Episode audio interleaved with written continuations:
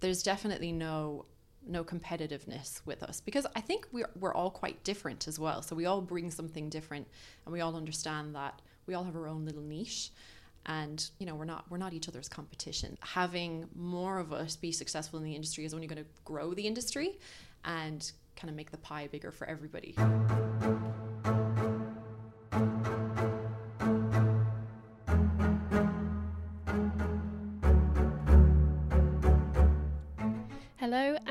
welcome to Beauty Island, the beauty podcast that celebrates life and lipstick. I'm your host, beauty journalist Brittany Stewart, and each episode I sit down with a guest to ask them about the eight beauty products that have a special memory or meaning for them that they take to a desert island or beauty island that I am sending them off to.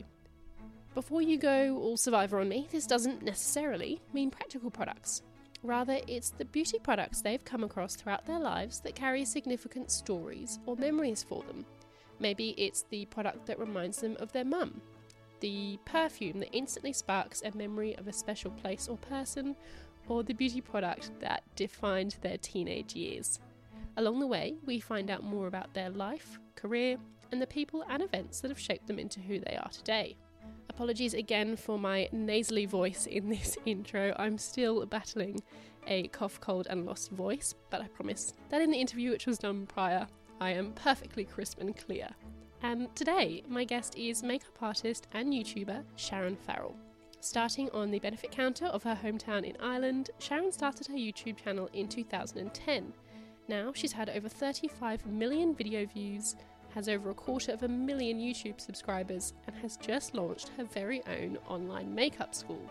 If you've ever felt overwhelmed or intimidated by the makeup on beauty YouTube videos and the assumed knowledge that can often be made, then you might be very interested to hear more about what it is and why she's done it.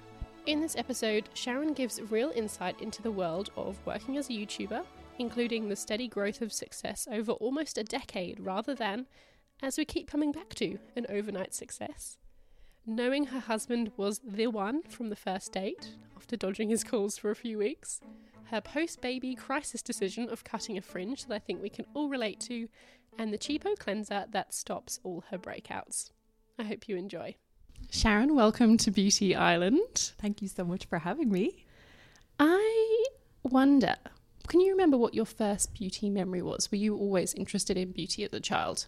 yes i was actually so it's it's quite hard for me to narrow down what my first memory is my mother actually never wore makeup so not a day in her life not even on her wedding day so i think my first memories actually came from watching my aunts putting makeup on we grew up in dublin but i moved to clare which is like in the the other side of the country essentially. So we would have our aunts come and visit us for weekends every now and then and that would be my only time i would ever be exposed to makeup. So whenever they would get ready in the bathroom i would beg them please please please please please can i come in and just sit on the toilet and watch them put makeup on?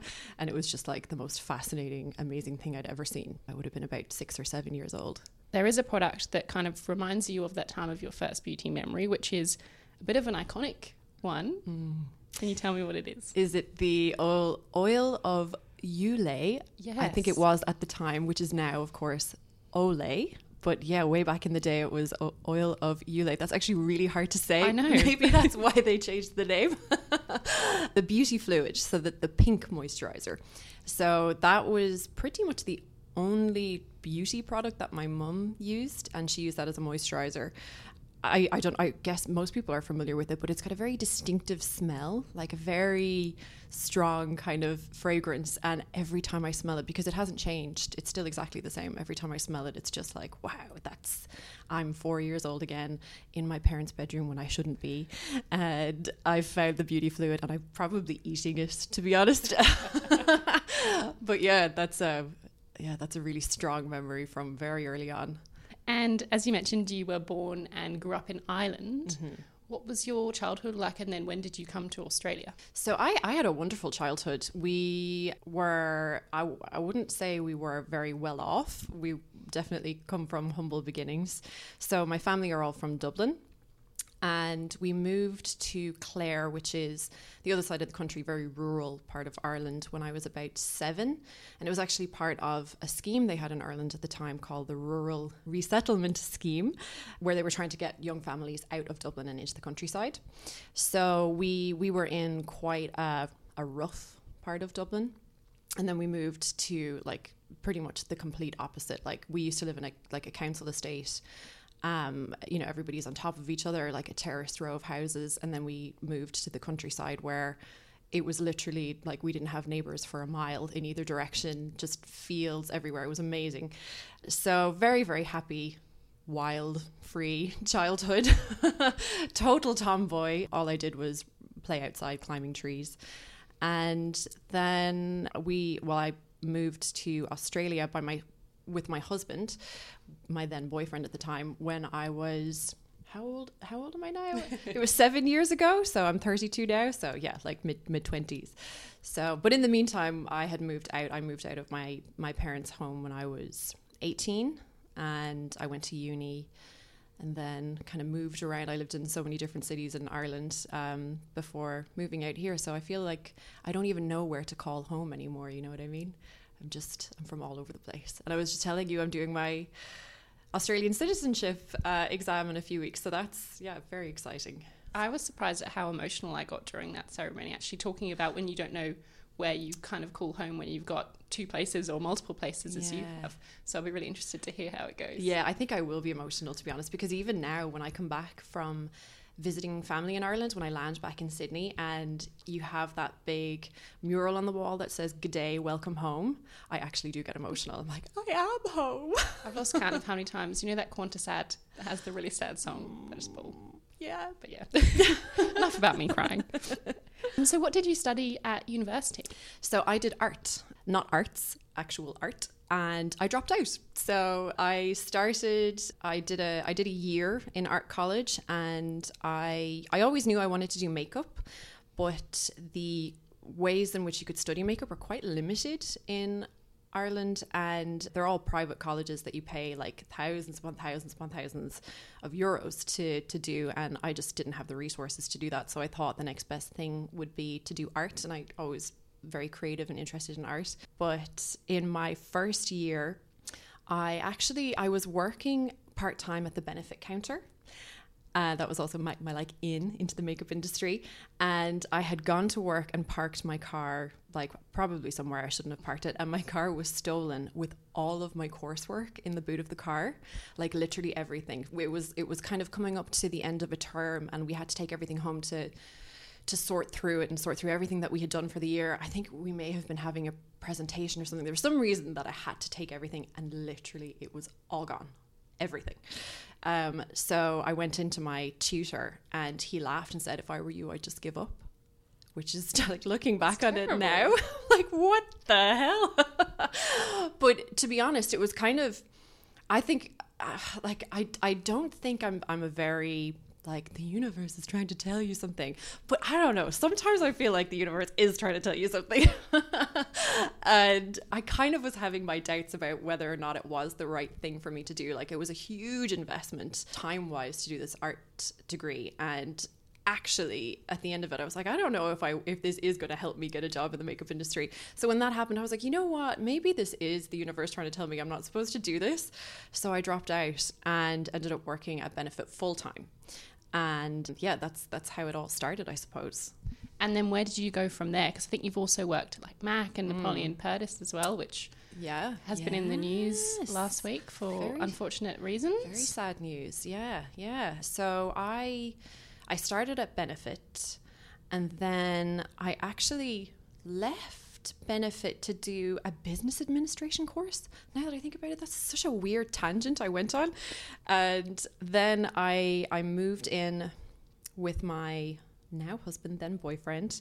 So I changed um, cities. I was living in Limerick and I moved to Galway where he was working. And I got a job working on the cosmetics counter in a pharmacy. So there I was working for Clarins and Lancome. So that was kind of my first introduction to, into more skincare based brands. And I worked there for a little while and realized that actually, no, I'm more into the makeup side of things.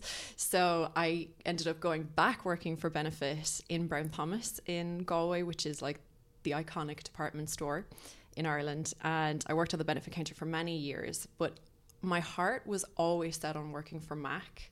It's just like, it is the artistry makeup brand. And I was I would always just look over at the girls working on the counter like oh my god look at them. They're so glamorous. They're so amazing like so creative. Like it, it it's the pinnacle. And um, I I actually interviewed for them a few times and didn't get the job.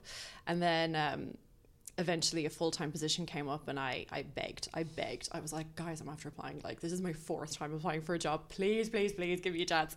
And they did. And uh, yeah so i started working for them and that was that was the, yeah that was a seriously like proud moment in my my careers thus far. It was it was every bit as exciting as i thought it would be.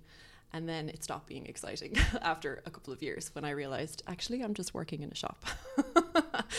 And then i moved to australia. And when we first moved to australia I had actually intended on doing a total career 360. I was like, I'm just really tired of working in retail. Um, it's really it's hard work like on your feet all day and dealing with customers and you know a public facing job like that is quite exhausting. So i had intended on getting an office job when i came out here. And then uh, i the harsh reality was i had no experience working in an office so i ended up working for napoleon Perdis in uh, david jones. Uh, i was the counter manager in the elizabeth street store. So kind of back back to retail uh, makeup artistry. And i worked there for about a year and that's about the time that my YouTube channel started to take off. So I was lucky enough that my husband's work was kind of steady enough and consistent, and he was earning enough that we could actually take a risk on me quitting my job and start doing YouTube full time, or at least try and do YouTube full time and, and see where it went. Because you started your YouTube channel in 2010. yeah, that sounds about right. Yeah. Did you have a blog before that, or was YouTube the first kind of YouTube was the first. Yeah. Yeah. And I mean, now, I mean, the stats are incredible. You've had over 35 million views on your videos.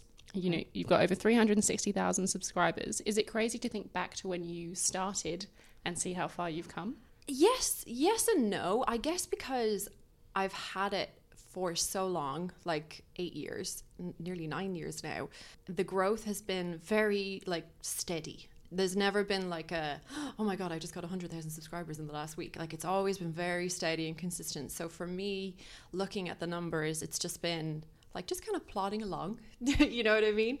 So i feel like i think i have over 500 videos up as well. So like it's been yeah it's it's a lot of work. It is it's still incredible to me. Like i, I think i i definitely disassociate from the numbers. Like i can't quite wrap my head around how many people that is and you know my husband has said it to me like how many like football stadiums that could fill? And i think no no no that's I, I don't want to think about it like that that's crazy. So that yeah it is it is kind of crazy. But i guess the growth has been so steady that it's not i don't know it's it's not so shocking yeah, and I think that's an important point that obviously you've been doing this for a long time. Mm. And like you said, I wanted to find your first video and I had to scroll a long way to get there.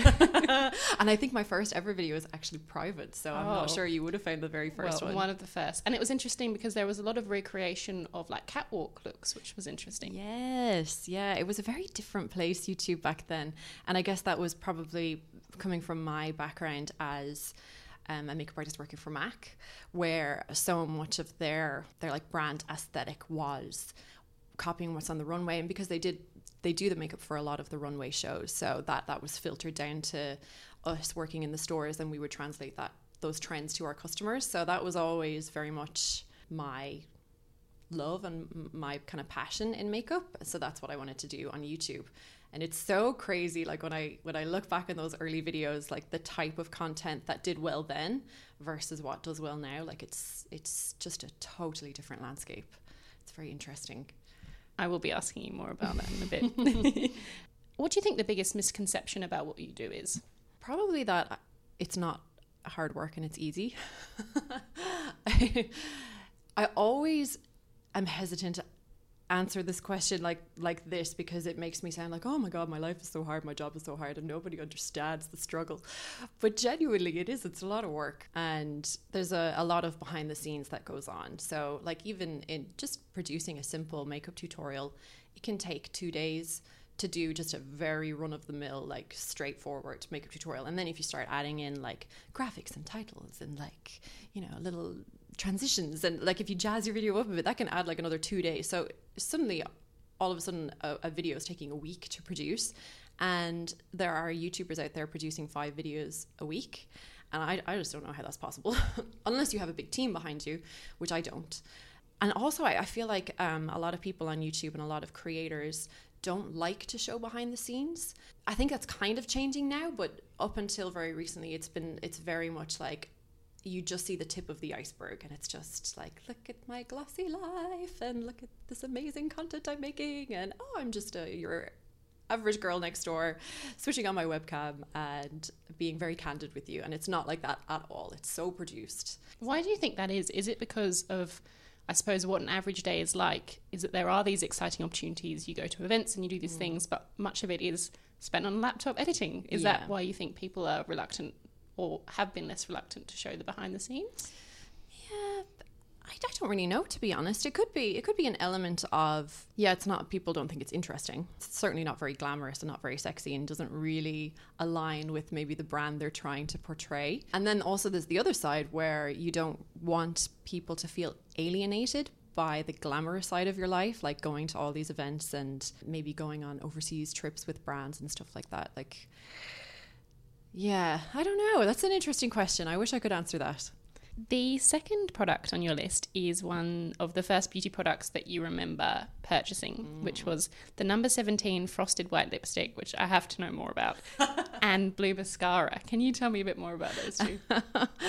well, okay. Well, I'm a child of. Well, I, I was born in the 80s, but my my um, beauty aesthetic is definitely firmly grounded in the 90s. So I I was not allowed to wear makeup at all when I was small. I guess because my mum didn't wear makeup, it just wasn't really. I don't know. It wasn't the done thing in our house.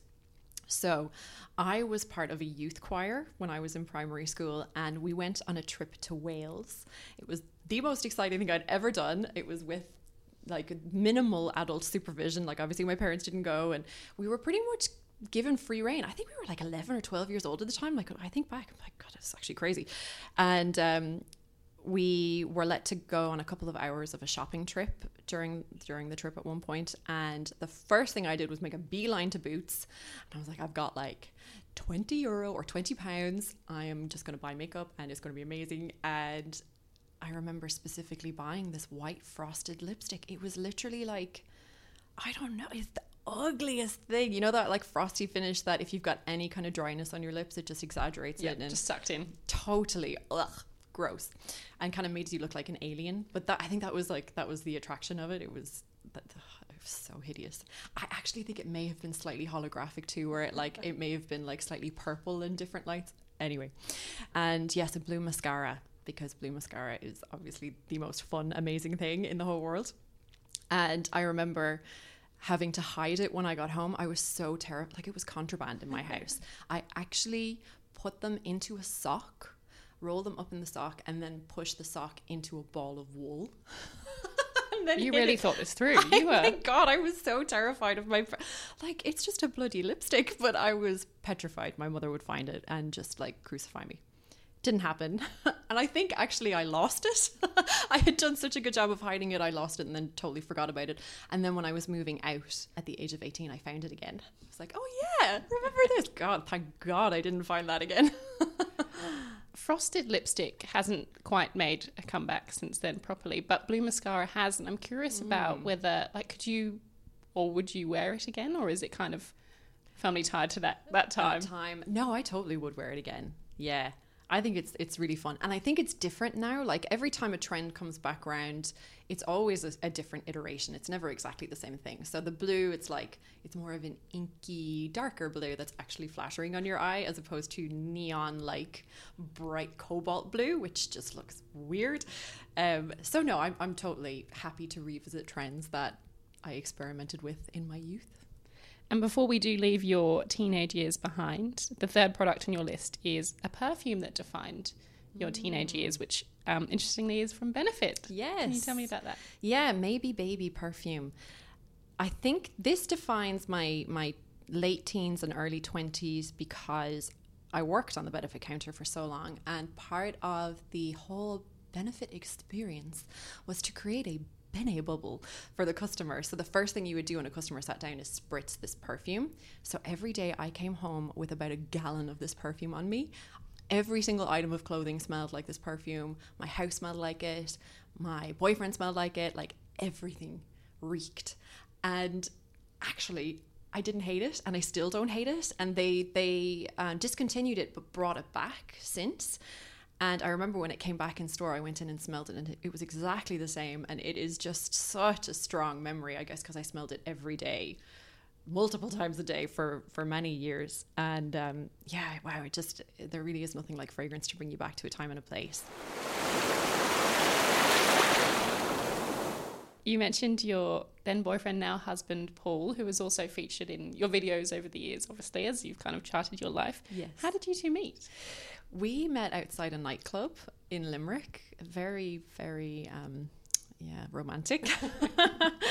uh, Costello's nightclub, which is like a favorite haunt of the the artsy crowd in Limerick. And I think it was like four o'clock in the morning after the nightclub had closed. Everyone had spilled out onto the streets. Uh, kind of waiting to grab a taxi home, and I was chatting. I had lost all of my friends, so I was chatting with a bunch of random people.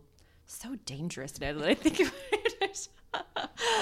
yeah, just chatting with a bunch of random people, having the time of my life. You know, one of those nights where you're just like, you're having a great time, you're telling great stories, and you're just like, yeah, this vibe is really good.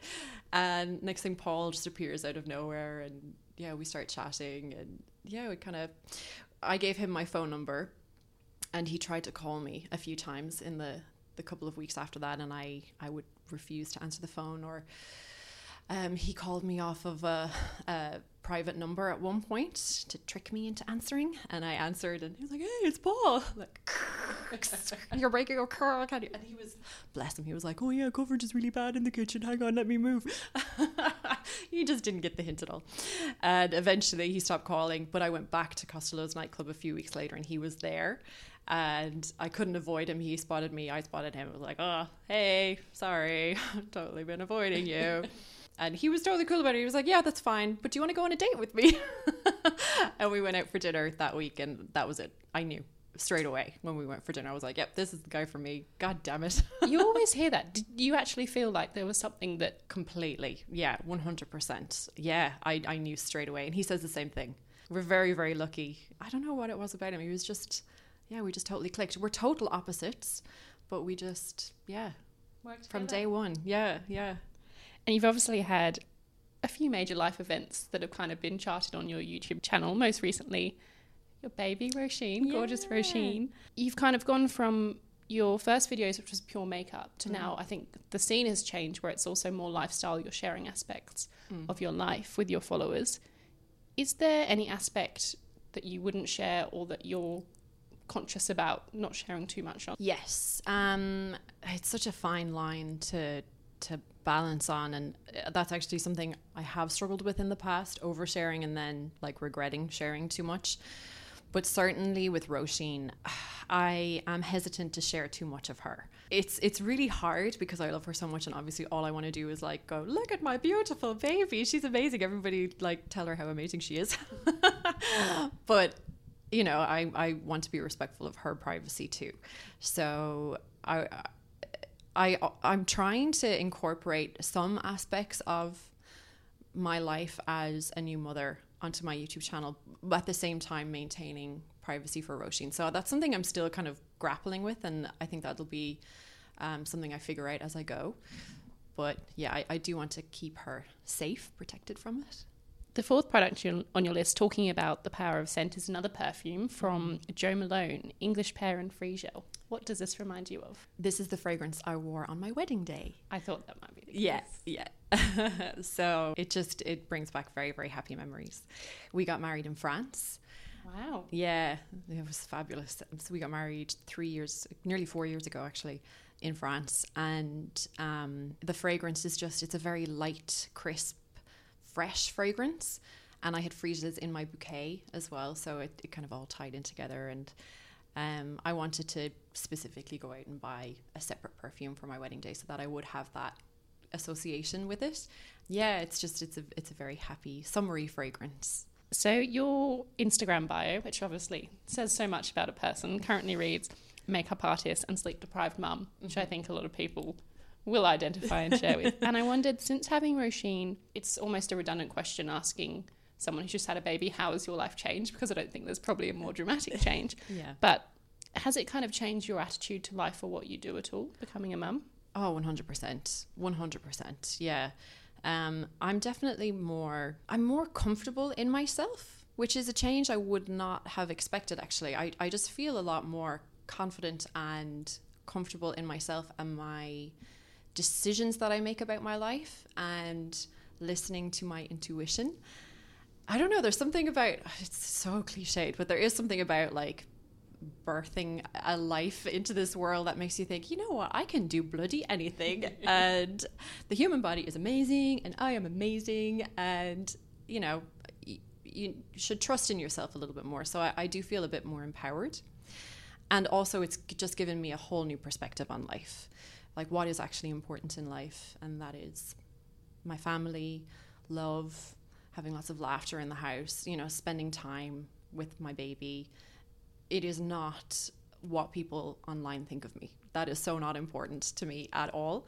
And like looking at these horrible guru gossip sites and things like that, it's just like that just doesn't even come into my universe anymore. It's like, nope, I have a beautiful little bubble and that's all that matters. And I think one interesting thing as an outsider in terms of the personal investment that followers now have in your relationship in your life sorry is is that say if something happens in your life and you're for some reason you can't be making videos or you need to take a break is kind of there's sometimes that feeling that you have to explain why mm-hmm. which i think would be really difficult because it's not like with a normal job you can just say for personal reasons i yeah. need to take some leave yeah that's very true yeah you always have to justify your time off or and and you know i always try and remember that 99.99999% of people are totally fine with it and actually don't need the explanation because they're just like normal people that are just, you know, oh yeah, I'll just check in and watch a video. Oh yeah, there's a nice video.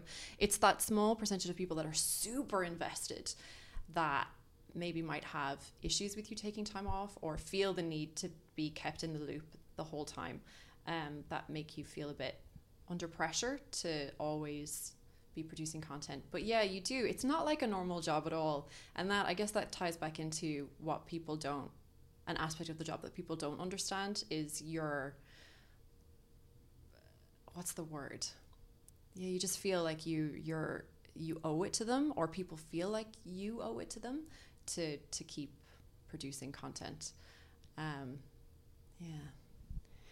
I think then in terms of another misconception might be, and it may be true for some people that the industry is quite competitive as more people get into it. But what I love is that you seem to be friends with so many mm. fellow beauty YouTubers and mm. influencers, which is so nice to see that it's a, and is it a supportive environment? 100%. Oh, it's so supportive. It's I've never met such a supportive group of women actually. And yeah, I think so, people might be surprised to hear that. But everybody I know, certainly in Sydney in Australia, I can't speak to what it's like in other countries, but here, I guess because it's quite a small group and we get to see each other quite often. Like we go to a lot of the same events. A lot of us might have the same management, or it's just a small group, and we're so supportive of each other.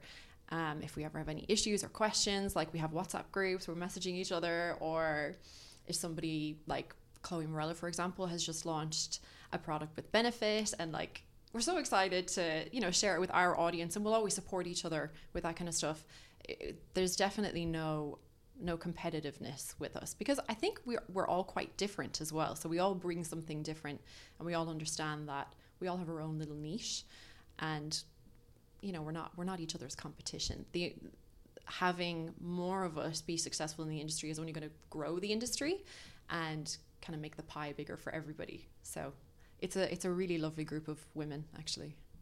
It's so lovely to hear. Yeah. Yeah. Do you think it's possible for someone to start now, or do you think kind of the industry has changed and the boat has kind of you've kind of got to have already been on it? Mm. That's an interesting question. I I don't I no, I don't think it is too late. Um, I think it would be more difficult for sure because the level of production is so high. So you, you would definitely need to invest a lot. You've got to kind of come in with the skills at the top. Pretty much, yeah, yeah. So you need to have like the schmick video quality and you know, and be a good presenter and all that kind of stuff uh, from the get go, really, because. I was really lucky in that I came in at a time where everybody was crap. So we all got to kind of get good at it before it took off. Um, so that would be a big disadvantage. But I think now there are more opportunities in in doing lots of different things. So whereas before it was really just YouTube or a blog, now you can be on Instagram, you can have a podcast, you can have your blog and your YouTube channel, and you know there are so many other platforms that you can use. The fifth product on your list is the beauty product that gives you a confidence boost, which is MAC Lady Danger. Mm. Tell me about this one a bit more. Yeah, MAC Lady Danger, an orange red lipstick. I just think you can't beat it for just a a big whack of confidence on your face. Um, it's it, yeah, this would be one of the first lipsticks I would have gotten when I started working for MAC because it was it's just like an instant face of makeup. You can literally not do your eyes, not do your brows, not do anything else, and just put this lipstick on, and you just feel and look amazing. And um, I, don't know what it is about orange red in particular. Not even not a classic red, not a blue red, not a pink red. An orange red for me is just like it's so aggressive and so powerful, and the matte texture you can feel it on your lips, which is unappealing, I think, for some people, but I actually love that, that you know you're wearing it and you remember you're wearing it, and it just makes you feel, I don't know, like you smack your lips all day, you're like, yeah, I'm wearing my orange lipstick. I, I got my, my business face on today. I've actually been very late to the Lady Danger party, only to kind of buying my first one, I think December last year, but it's crazy. I put it on, bought it at the Mac, at the Mac store, put it on, walked into Mecca, got complimented by a girl at Mecca. She was like, I love your lipstick. I was like, thank you. Oh. And then had like the best day at work the next day. And I was like, something's happening with this lipstick. Mm, it's a little bit of magic, that one. You talk about diversifying. It's not just YouTube anymore, it's different channels. It's also launching products and collaborations, which you have done a few of. But Mm-hmm. the I suppose one of the biggest ones, which you, you have described as a passion project and life goal, which is your online makeup school. Can you Yes. tell me a bit more about what that is and your plans for that? Yeah, that was such a labor of love. Um, so the online makeup school is an online uh, makeup school. In terms of SEO, that's like perfect. Thank you. I bought the domain name about six years ago. Um, yeah, I couldn't believe it when it was still available. I was like, I need to buy that now. Uh, it's been a, a dream of mine to have this online kind of learning institute for so long, for so, so long. And finally, last year, I actually decided to do it, to properly do it. I think there's something about being pregnant that makes you like finish stuff. You're like, crap. Like, if I don't do this now, like, I don't know when I'm going to get a chance to do it. So I think doing YouTube tutorials and also having worked on counter for so long, actually dealing with real life women and teaching normal women how to do their makeup, I understand that there is kind of maybe a level of knowledge that a lot of YouTube tutorials assume that a lot of consumers have. So, you know, you start off by talking about when you're doing your contour, make sure you hit like the high points of your face with, uh, you know, what I mean? And a lot of women actually have no idea what you're talking about. Certainly, a lot of my friends that don't watch YouTube tutorials at all, like, have no idea about this world and still go into the department store stores, like, totally clueless and at the mercy of the salesperson. I know that sounds really negative, but I used to be one, so I know. so I wanted an online course that is just for normal women to learn how to do their own makeup. It's not it's not a professional makeup artist course, but it literally takes you from the absolute beginning, like it explains what an eyeshadow brush is and how to hold it and how to blend your eyeshadow or how like what is contour. It takes you from the very foundations of everything and builds on that knowledge with every lesson. And it's all laid out in order so you don't have to go trawling through anything. So it's just like a really easy to follow course.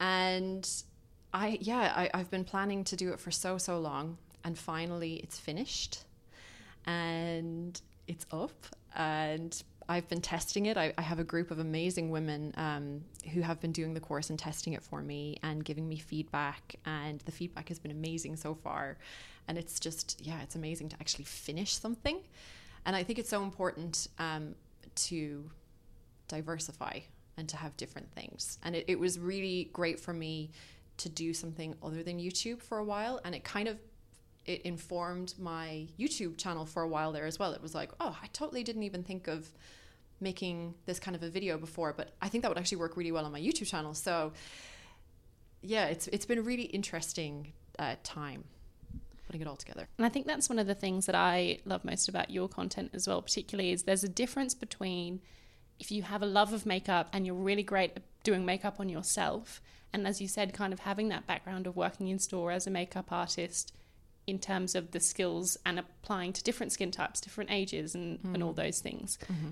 Do you think that also informs the way that you review products? Because you are conscious about, I'm not just reviewing how it works for me, I'm reviewing mm. about all the different, like, I, I love all your foundation reviews because they're mm. so like you really do like if it says it's gonna it stays for 12 hours you'll check in and you'll wear it for 12 hours and kind of keep yeah keep it really well informed yeah yeah well i like to test test those claims.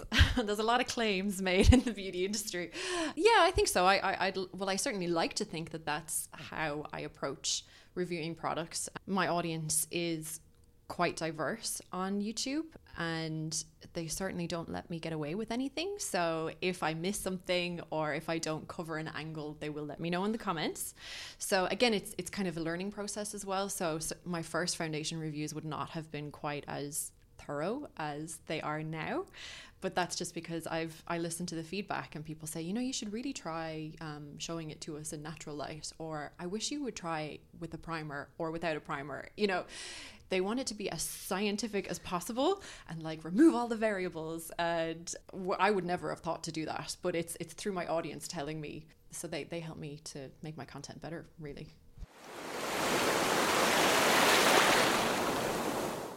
And do you still read all your comments on YouTube and Instagram? I tend to read my comments for the first like four or five days, and then I stop reading them. Yeah, because what it happens? Must be a full time job in itself. If you, oh, it's massive. It's absolutely massive.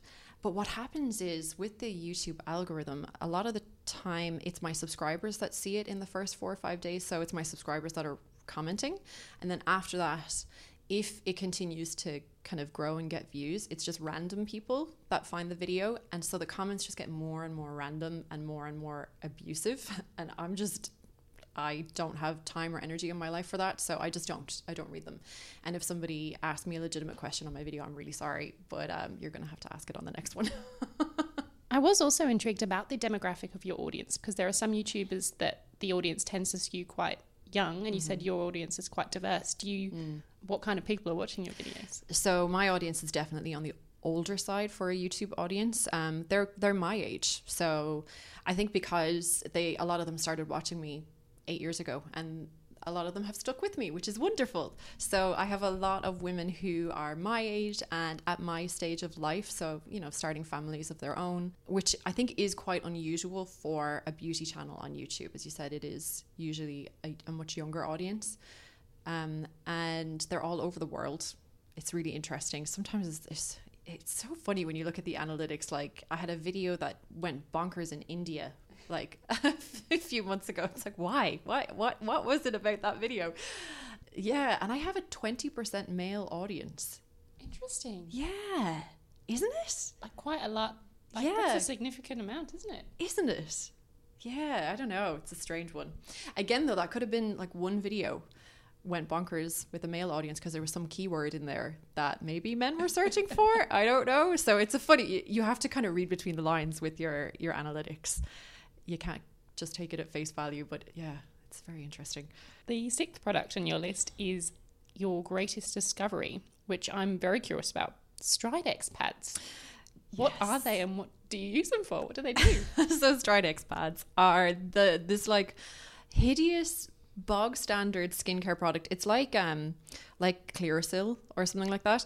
It's they're a salicylic acid pad. So it's 2% salicylic acid and they're um just this like really cheap drugstore skincare item that I use whenever I get a breakout. And I am so prone to breakouts. I've got really oily skin and I've always suffered with acne. And anytime I get a breakout, I just start using these um, once a day and they just clear it up. And actually, when I consistently use them, I don't get breakouts. So I probably should just consistently use them. But I have so much skincare to try that it's hard to incorporate everything I love in my routine. But these are just, they're just a lifesaver, an absolute life, lifesaver. And where do you you just get them from? And you can't buy them in the pharmacy here. It's really annoying. You have to buy them There's the online. catch. Yeah. Now I get them from a website called iHerb.com and they're amazing. It's like six dollars or something and they ship within a few days. So I usually buy about ten at a time and have a stock. Are you excited about the beauty industry as it is in terms of like innovation and, and products that are coming out? I am actually. I tell you, I don't know if it's just getting older or if it's actually that the industry is changing this way, but I am so excited by skincare these days.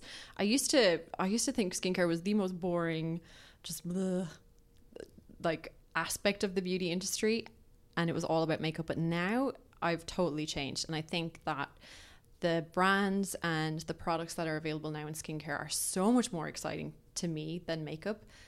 I think also because I don't wear as much makeup, so I like my skin to look great without makeup on.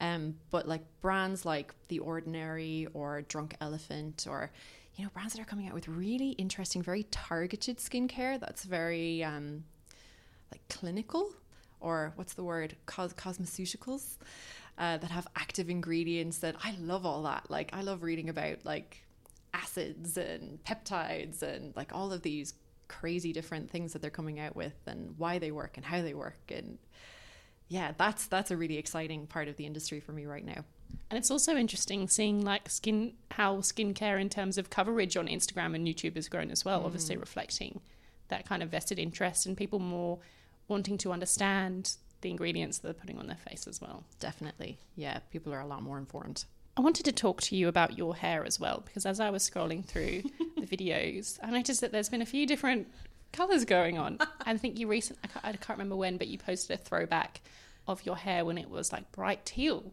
Yeah As well. yeah. Do you enjoy experiment? Well, did you enjoy or do you enjoy experimenting with your hair color? And I did. I did. I don't so much anymore now um, because low maintenance is the key for me now. But I used to love, I have literally been every color of the rainbow. Teal probably was one of my favorites though. It was funny. A lot of people said it looks like you naturally have teal color hair. Like it suited my coloring so much. So much fun. So high maintenance though. But yeah, I've been, I've just been every color of the rainbow. And the funny thing is, people again on YouTube get so invested. Like when I was a redhead, people would message me to say it's so lovely to see a redhead on YouTube. I'm a redhead, and you don't really see that many. You know, it's all blondes or brunettes. And then I went blonde.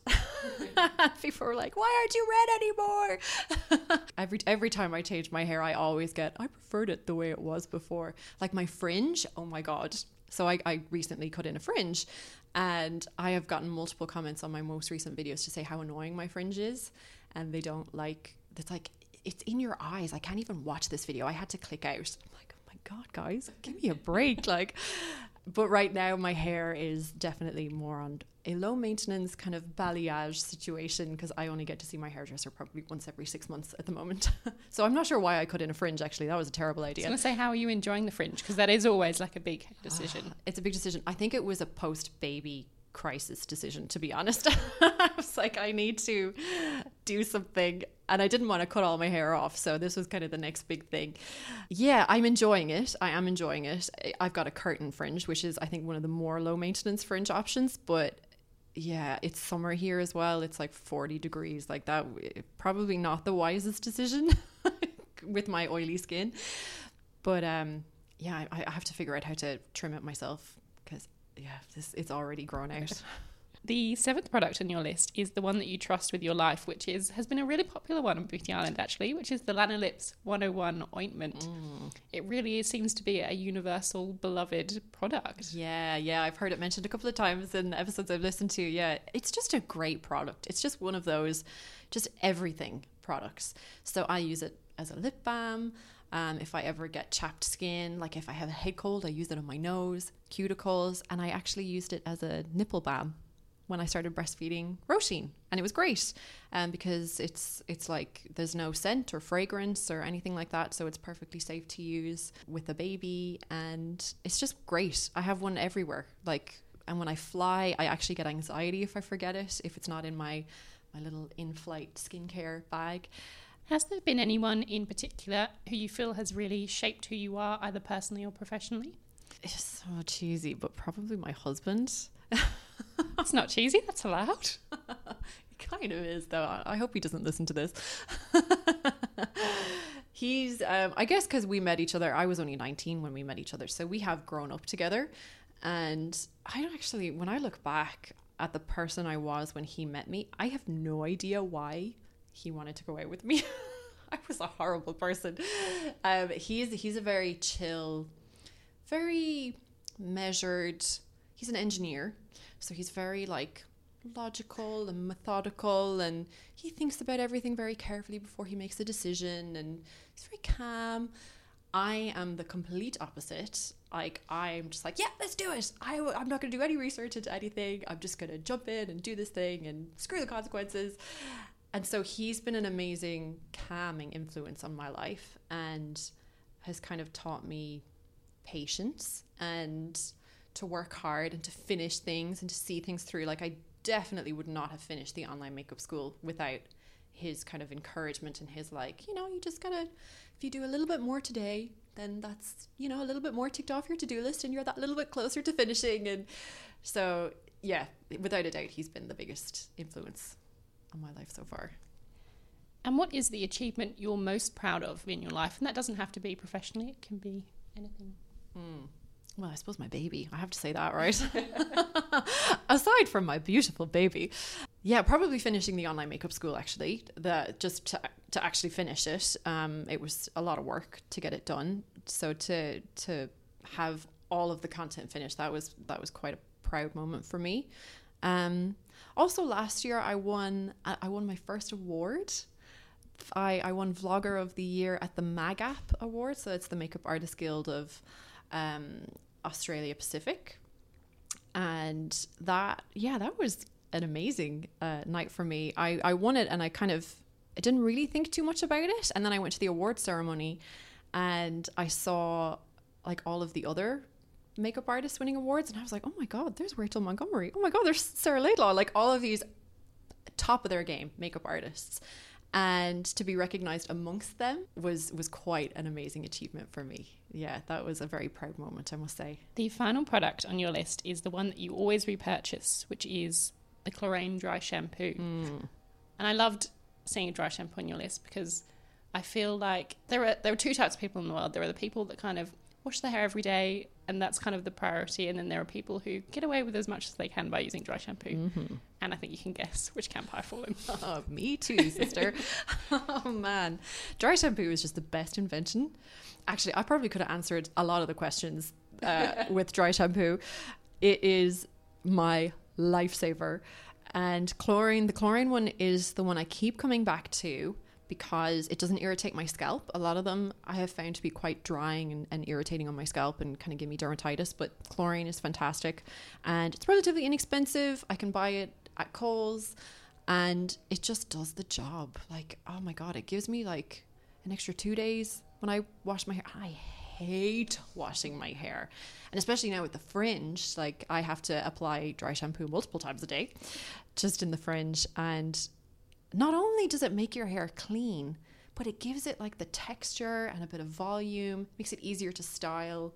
It holds the style better. It's just, it's the best product. I love it so much. What are you most excited for in the year ahead in 2019? Well, I have a whole load of projects kind of bubbling away. I, I love to be busy and, and doing different things. And I think actually taking time off after I had my baby, like I took a good six months off where I didn't do anything, taking that time off has given me the space to think about what I want to do because I think making content for YouTube because you do have to upload so often it's very difficult to plan and strategize. You're too busy like working in the now and trying to get like this week's videos up so you just you don't have time to think about how you're going to grow or evolve. So having that time off has has really given me an amazing space. So i ha- i'm so excited for the online makeup school to officially launch officially launch and i have a couple of podcasts Woo! in the works yeah such a fan of podcasts so i'm so i it's just such a great medium i love it Of the eight products that you've spoken about today, if you had to pick just one to keep you company on Beauty Island, so I'm sending you with bucket load of sunscreen, survival kit. I'm not leaving you to fend for yourself, but you can pick one product from your list that will keep you company to remind you of the memories or, or to use on the island. Which one would you pick? I'd probably pick the fragrance, the um the Jo Malone fragrance. Yeah, just to so I could escape back to my wedding day in France. Yeah. Lovely. Yeah. Thank you, Sharon, so much for talking to me for Beauty Island. It has been a absolute pleasure. Oh, thank you so much for having me.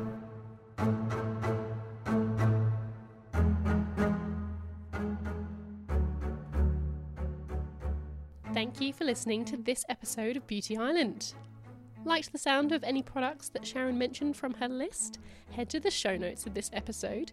Just look for, depending on where you're listening, just look for the button with view details or more information or kind of three dots, and you'll find all the names and links to find them, and also where you can follow and watch Sharon.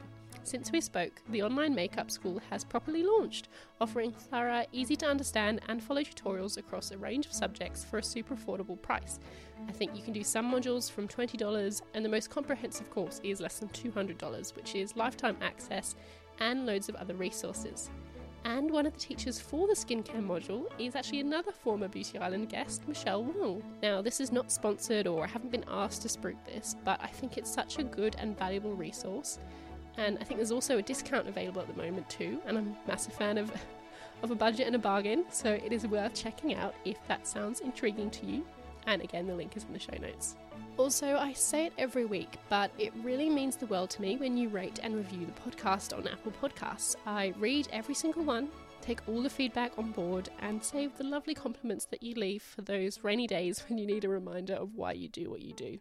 So, if you've got a few seconds, that would literally make my day. And if you want to chat all things beauty, you can find me on Instagram at Beauty Island Podcast. Thank you, and until next time, bye bye.